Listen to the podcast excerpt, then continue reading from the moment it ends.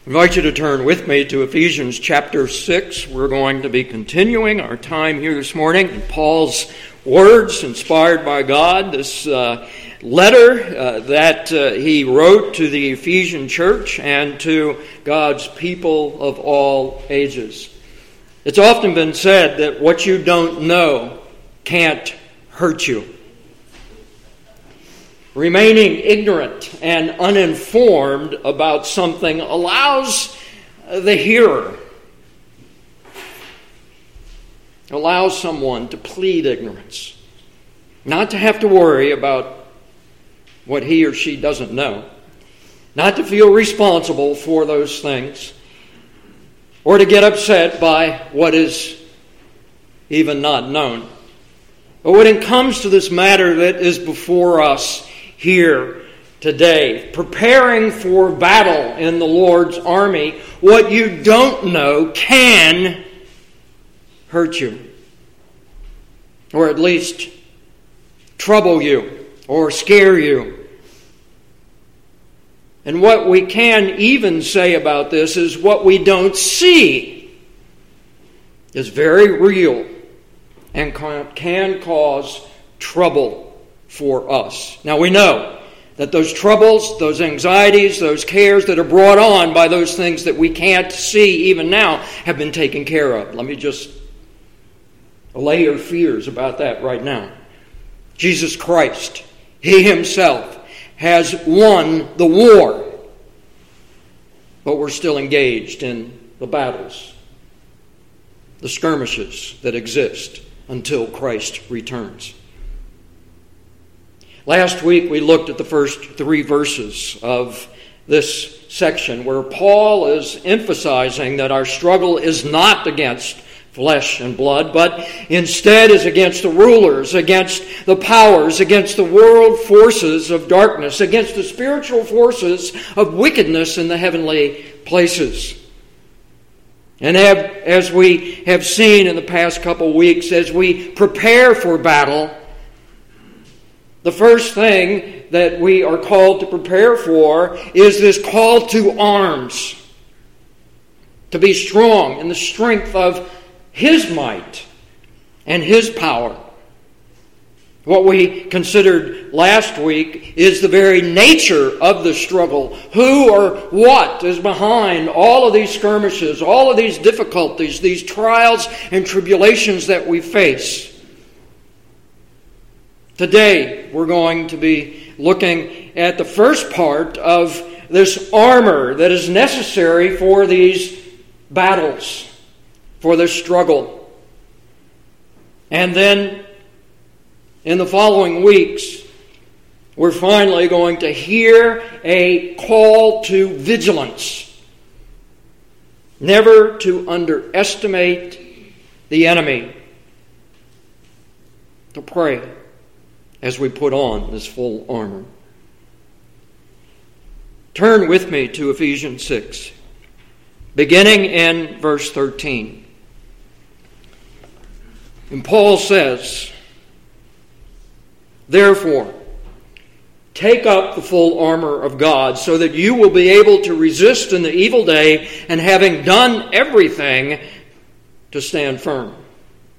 Stand firm, therefore, having girded your loins with truth, and having put on the breastplate of righteousness, and having shod your feet with the preparation of the gospel of peace. In addition to all, taking up the shield of faith, with which you will be able to extinguish all the flaming arrows of the evil one, and take the helmet of salvation and the sword of the Spirit, which is the Word of God. The grass withers, flowers fade and fall. But these words of God endure forever. Heavenly Father, Almighty God, we do pray that your Holy Spirit would illuminate for us these words God breathed, inspired by you, penned by the Apostle Paul, but your words to us. the saints of all ages. May we take heed as we listen to this call. We pray in Christ's name. Amen. Look at that word that Paul begins this section here with. What is that word? It is therefore. Paul begins this section with that word, therefore. And often you may have heard that little phrase when you see that word, therefore. Look at the previous section, look at what is coming, and understand what these words are there for. Paul says two things essentially here. He gives a command and he gives a purpose for that command. He says, Take up and so that. Put on the full armor of God. Take up the full armor of God so that you will be able to stand firm against the schemes of the devil. Or you see, the war may have been won, but the battles continue. The skirmishes continue to go on, similar to the way that continued fighting after the declaration of peace continued in World War II, I know for certain, and in part in World War I. The question, though, is this. Even though we see trials and troubles and tribulations in the world today, do you believe, do we believe that Christ has conquered both his and our enemies and that the war has been won? Do you believe that what you believe is really real? Even though we can't see this enemy, do you believe that we are in the middle of a spiritual war, that our struggle is not against what we see, but instead is against what we can't see? Do you believe the Apostle Paul when he states that we are in the midst of a serious spiritual battle? Verse 12, he says, Our struggle is not against flesh and blood but against the rulers, against the powers, against the world forces of darkness, against the spiritual forces of wickedness in the heavenly realm. What is amazing about what Paul is saying here is not what he affirms, not what he says is, but what he denies, what he says is not. We shouldn't be surprised to hear him say that we are fighting against things that we can't see, those things that are wicked, those things that are supernatural, those powers, spiritual forces of wickedness in the heavenly places.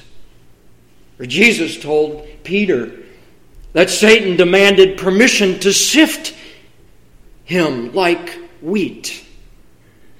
Peter himself warns us in his little epistle in 1 Peter chapter 5 verse 8 that your adversary the devil prowls about like a roaring lion seeking someone to devour. We're reminded too that Jesus tells us that in the world you have tribulation things pressing in upon you to conform to the way of the world. So we shouldn't be surprised to hear that we, because of our union with Christ, by God's grace, through faith, we are drawn together in His body and united with Him. We are identified with Him. If we are Christians and believers, it shouldn't surprise us that we are going to be attacked. And we are called to be actively engaged in these spiritual battles, to stand firm.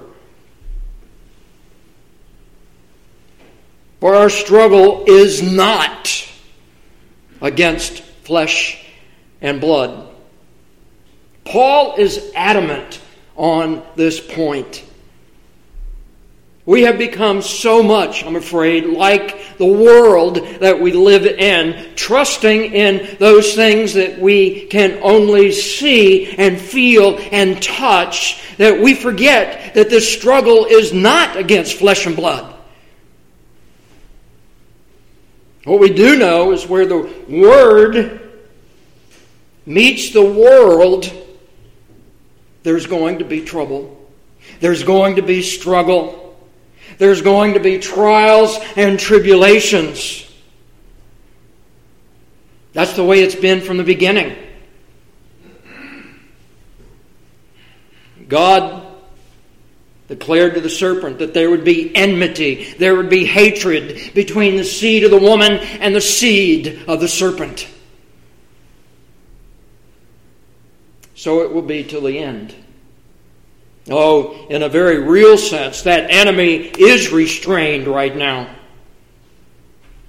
But one day, he will be totally done away with. So we ask, as we come to this passage, as we live our lives out in this world, where there is so much trouble and trials and tribulations, how can we fight? How can I fight those things I can't see if they're not physical? How do I fight that? The idea of spiritual warfare was never so real to me as when I was called into the ministry and was confronted. I won't go into the ways, but confronted in ways that I had only read about but had never seen. There are spiritual battles in ministry for pastors, for teachers, for you, for believers and Christians called to live out your lives in this world. The one in the ministry, pastors, teachers, those called as children of the one true God, might as well have a bullseye painted on our chest and on our backs. If we are actively living lives that God has called us to live. Anyone in the ministry knows that this battle is not against things that we see but against things that we can't see. It is not against flesh and blood. Whether you recognize it or not, whether you accept it or not, whether you can see it or not, we are in the middle of a war. The battles that go on, spiritual war, what we don't know can hurt us. What you can't see can cause you a great deal of discomfort. Ignorance about these things is not bliss. So, we are called to be soldiers, prepared for battle. Those who go into the battlefield are trained and assigned equipment to prepare them for battle for those wars and battles and skirmishes that they are confronted with as they go into enemy territory. And the soldier of Jesus Christ must not expect to find ease in this world. It's a battlefield. And what is implied by Paul's words here in Ephesians 6 is that if we do not recognize this, we're going to suffer at the hands of the evil one. So we are told to do what? Put on your battle gear. Put on the full armor of God. This is God's armor that He provides for us to put on so that you will be able to do what? To stand firm against the schemes, the methods of the devil. And what is implied here is that if we do not put on the full armor of God, we are not going to be able to stand against those evil schemes and methods of Satan and his minions. Thankfully, God has made provision for us. See, if it's our aim to mature to grow in grace and knowledge of our Lord and Savior Jesus Christ as Christians, if it is our goal to withstand the attacks of the enemy, the evil one, then we must put on this armor described in these verses. Not just the individual pieces, but the full armor. This is how God means to keep us safe until the day of salvation.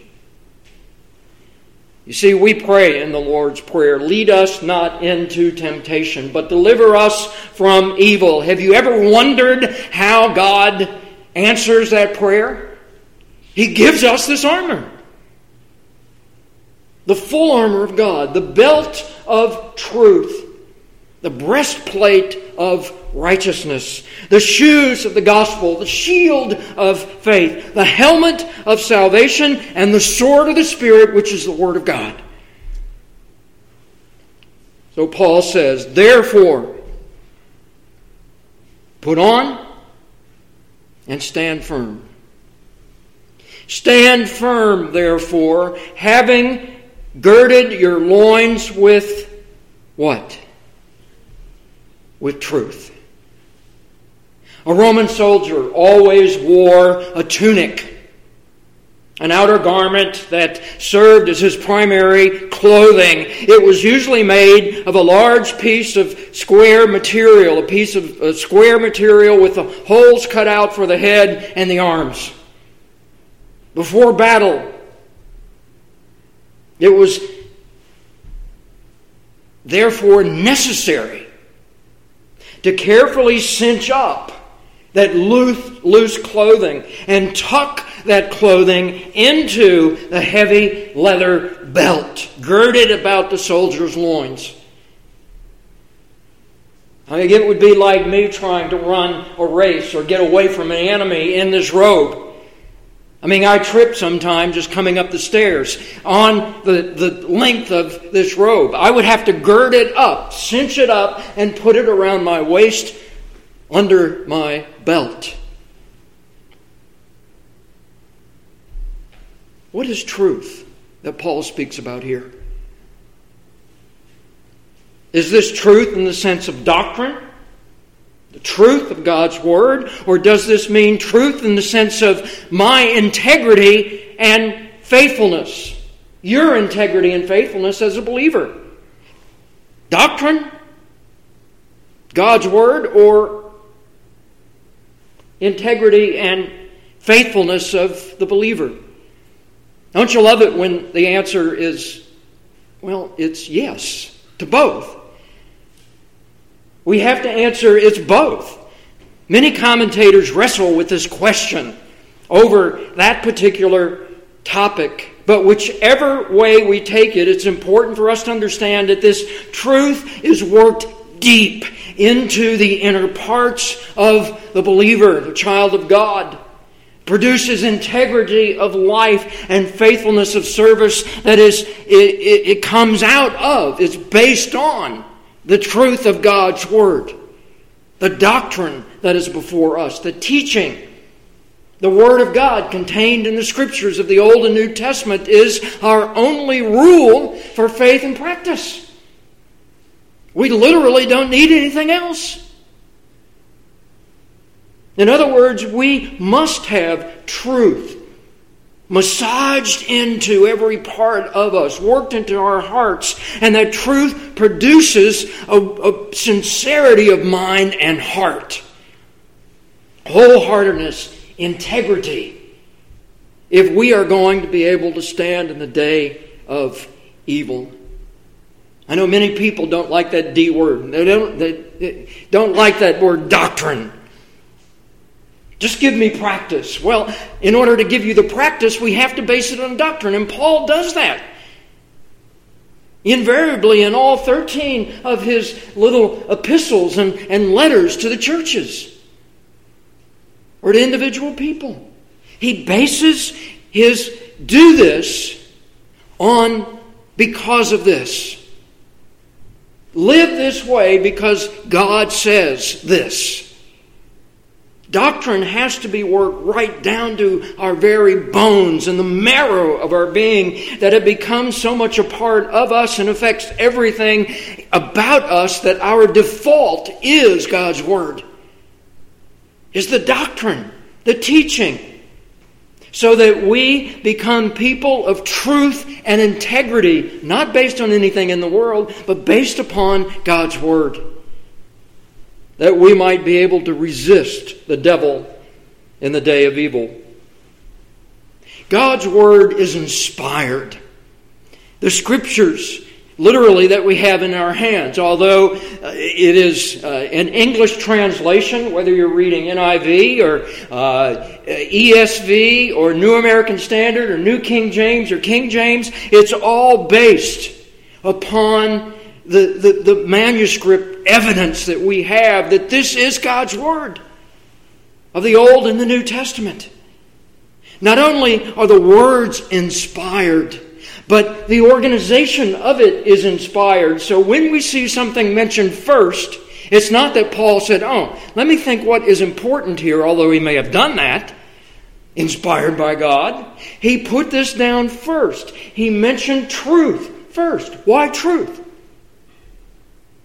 Could it be that successful spiritual warfare begins with fixing the great doctrines of our faith firmly in our minds? And where do we get those doctrines? From the Word of God. Put it another way, it's dangerous to rush into battle without having those doctrines of faith fixed firmly in our understanding. In Christianity, truth comes first, and then action follows. As I was reading, I came across a little uh, il- illustration uh, from Andrew Bonar, minister of the Free uh, Church in Scotland, uh, early 1800s. It was that he wrote and pastored. First, imagine this situation uh, in which a Christian dies and goes to heaven and there meets some of the inspired writers of the biblical text. Ezekiel was one of those. Go figure. And next to him was Malachi and Amos and Habakkuk and Obadiah and Jonah and Micah. And maybe even Isaiah was standing here in this group. And they managed to strike up a conversation with this newly deceased person who was entering into heaven. And this Christian says, I'm glad to meet you all. Each and every one. To these men God used to write his words that we have in our hands. The man looks at Ezekiel and he says, What a pleasure to meet you. And Ezekiel says, I'm glad you're pleased to meet me. Tell me, what did you think about my book? Now, I know folks here, because we've been through Ezekiel, would say, great things about this book. But this particular man said, Well, I'm afraid I didn't really get to it. I didn't read it, it was way too long. Well, Malachi, who's there standing in this group, said, eh, Well, my book's a little bit shorter. Shorter than Ezekiel, certainly you read it. What do you think of what I said? And the Christian admits that not only did he not read it, he wondered if it was in the Old or the New Testament. You see, the point is how familiar are you with the Word of God? The 66 books of our Bible, of the Old and the New Testament, words inspired by God that are our only rule for faith and practice because in our spiritual warfare against our terrible enemy, the first piece of armor that God provides for us is the belt of truth. Let me encourage all of us to read faithfully God's Word daily, to study it prayerfully to meditate upon it mindfully. The psalmist in Psalm 119, verse 11 says, Your word I have treasured in my heart. How can you do that if that word is closed? On your shelf, on your side table, And maybe you only hear it when you come to worship on Sunday morning. Your word I have treasured in my heart that I may not sin against you. Could those be our words? Stand firm, having girded our loins with truth, and having put on the breastplate of righteousness. See, no Roman soldier would go into battle without his breastplate. A tough, sleeveless piece of armor that covered his full torso, front and back. It was often made of leather or heavy linen onto which there were sewn overlapping slices of animal hooves and pieces of metal. Some of those armor, battle armor, were made of large pieces of metal, molded or hammered to conform to the body. And the purpose of all that was to protect, obviously, the vital organs. To protect the heart and the lungs, the intestines, and the other vital organs. And although I've never been in the military, I've been acquainted with those who have been and are and are looking forward to going back in, even as chaplain Soldiers in the United States Army are issued handguns, combat uniforms, boots, protective gear, including what I'm told is a, a modular, uh, scalable vest, a ballistic combat shirt, a, a, a blast pelvic protector, an enhanced combat helmet. Wonder why they need all that to prepare for battle with things that they see. And Paul is saying, put on this armor and prepare for battle for things that you don't see. Here, the Apostle Paul is saying that in order to stand firm in the day of evil, we are issued this breastplate of righteousness. What kind of righteousness is this? Well, like truth, it has sort of a, a double meaning for us. The Apostle Paul loves to talk about the imputed righteousness of Christ. Christ's righteousness placed to our account and received by faith alone. And that righteousness placed to our account when we are saved through faith by God's grace. We receive Christ's righteousness, and He took upon Himself our sin and the penalty of that sin. So, is Paul talking about that righteousness, or is he talking about that righteousness which the Holy Spirit is working in us and through us as we are being sanctified and morally transformed? The answer is yes. we are sinners. Now, more and more by God's grace, prayerfully, we are becoming, by God's grace, more Christ like sanctified as the Holy Spirit is working in us. So we might ask that question well, what is sanctification? Sanctification is the work of God's grace, whereby we are renewed in the whole person, the whole man, after the image of God, and are enabled more and more to die unto sin and live unto righteousness. And our growth in grace is never separated from the imputed righteousness of Christ placed to our account. So that as we are grounded and accepted by God because of a righteousness that is not our own, so also more and more we grow by the work of the Holy Spirit into being Christ like, dying to self, living to righteousness, laying aside the old self, and putting on the new, as Paul says in Ephesians 4 and in Colossians 3.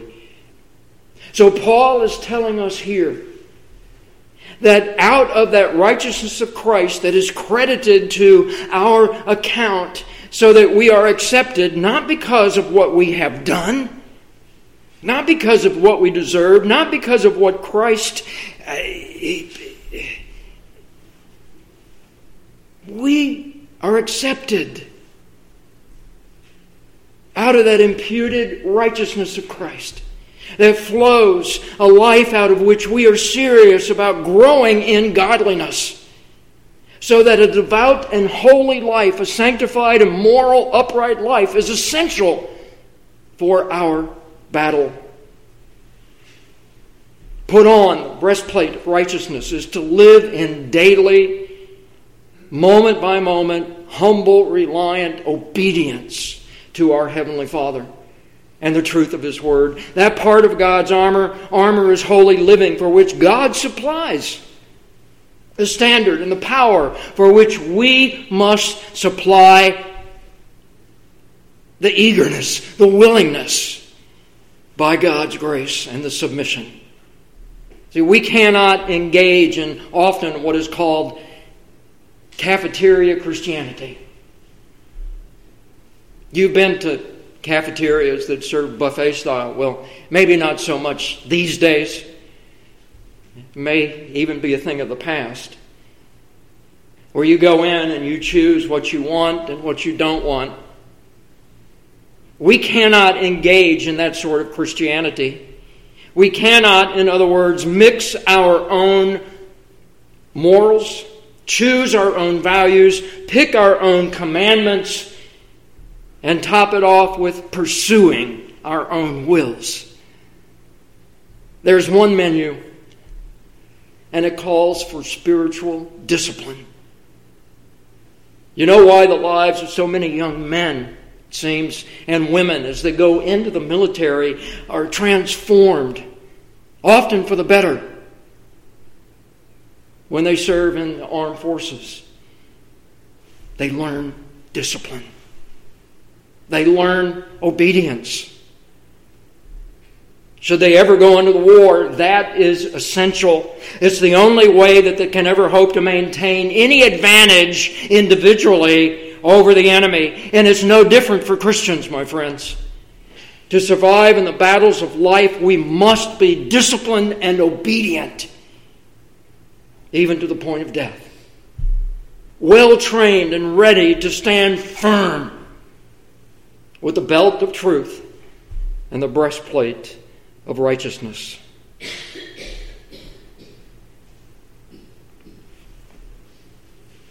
I'm told that at Scott Air Force Base in Belleville, Illinois, there's a sign that hangs that says an untrained soldier is just a target. Well, you know what?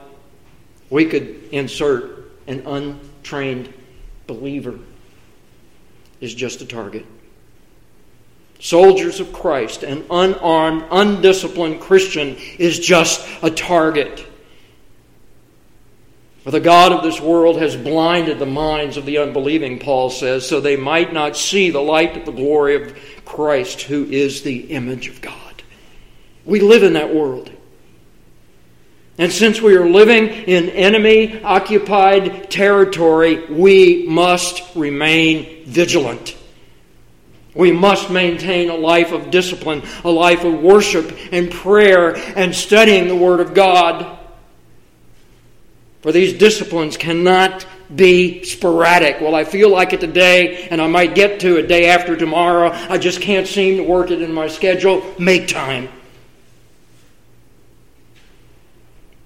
If you hope to remain strong in the Lord in the strength of His might. For Paul says, therefore, what is this therefore? It's to prepare us for battle. Take up the full armor of God so that you will be able to resist in the evil day and having done everything to do what? To stand firm. Have you ever thought about this? We're not fighting to win the war. For the war has already been won.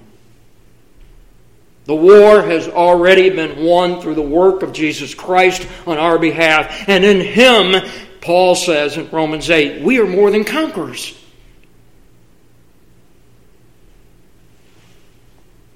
As I think about this war being won, subduing the enemy. Joshua immediately comes to mind. Remember the account in Joshua chapter 5, verse 13. And it came about when Joshua was by Jericho that he lifted up his eyes and looked, and behold, coming from Jericho, coming from the walled city, was a man standing opposite him with a sword drawn in his hand. And Joshua went to him and said to him, Are you for us or against us? Are you for us or for our adversaries? And the man said, No. Rather, I indeed come now as captain of the host of the Lord. And what did Joshua do? Joshua fell on his face to the earth and bowed down as if to worship him and said to him, What has my Lord to say to his servant?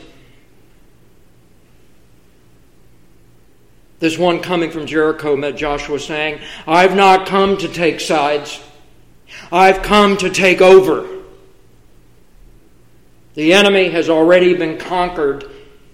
The commander of the Lord's army had already come with sword drawn in his hand from the city of Jericho. All God's people had to do was go in and obediently take the city, subdue the land. Hearing this, Joshua bowed in submission, ready to be obedient. With a belt of truth and the breastplate of righteousness, he was told to walk around the city, to do something that seemed nonsensical.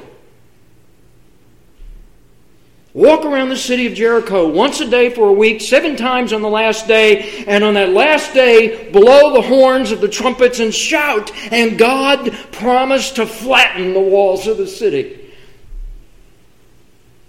and to give Joshua and his people victory. See, many in that commander of the Lord's army in Joshua see our Lord and Savior Jesus Christ. If not then, certainly now, in the way that He has come into this world and subdued as our conquering King all His and our enemies. He has entered into the battlefield, this world, on our behalf, and the enemy has been conquered in and through him. And before us is this land of promise, a life flowing with milk and honey. And in order to get into that new heaven and that new earth that God calls us to, we are going to have skirmishes, even though the war has been won.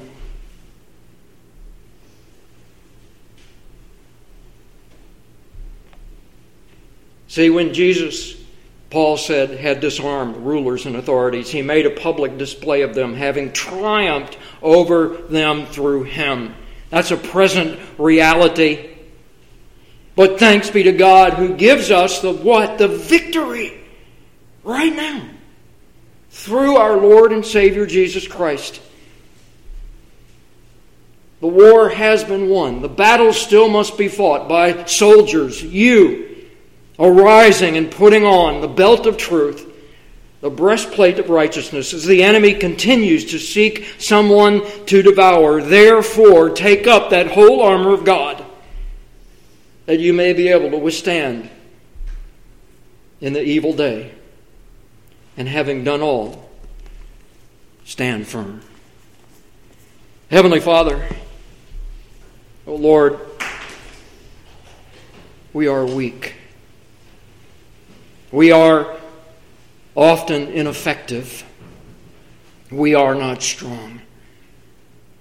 But as we come to you, Lord, submitting ourselves to you, the power of your word, Father, we know because you have told us in that word that Christ has conquered both his and our enemies. Lord, we look forward to that day when our faith will be sight, when we will rejoice with the saints of all ages, even Ezekiel and Isaiah, Matthew, Mark, Luke, and John from the New Testament, the Apostle Paul. and live with you for all eternity, where there will be no more sorrow, no more sin, no more suffering, where the old order of things that we live in today will have passed away and the new will certainly have come. What a day of rejoicing that will be. Father, we give you thanks for the armor that you give to us. May we meet our enemy with confidence and assurance that he already has been overcome. Father, we pray in Christ's name. Amen.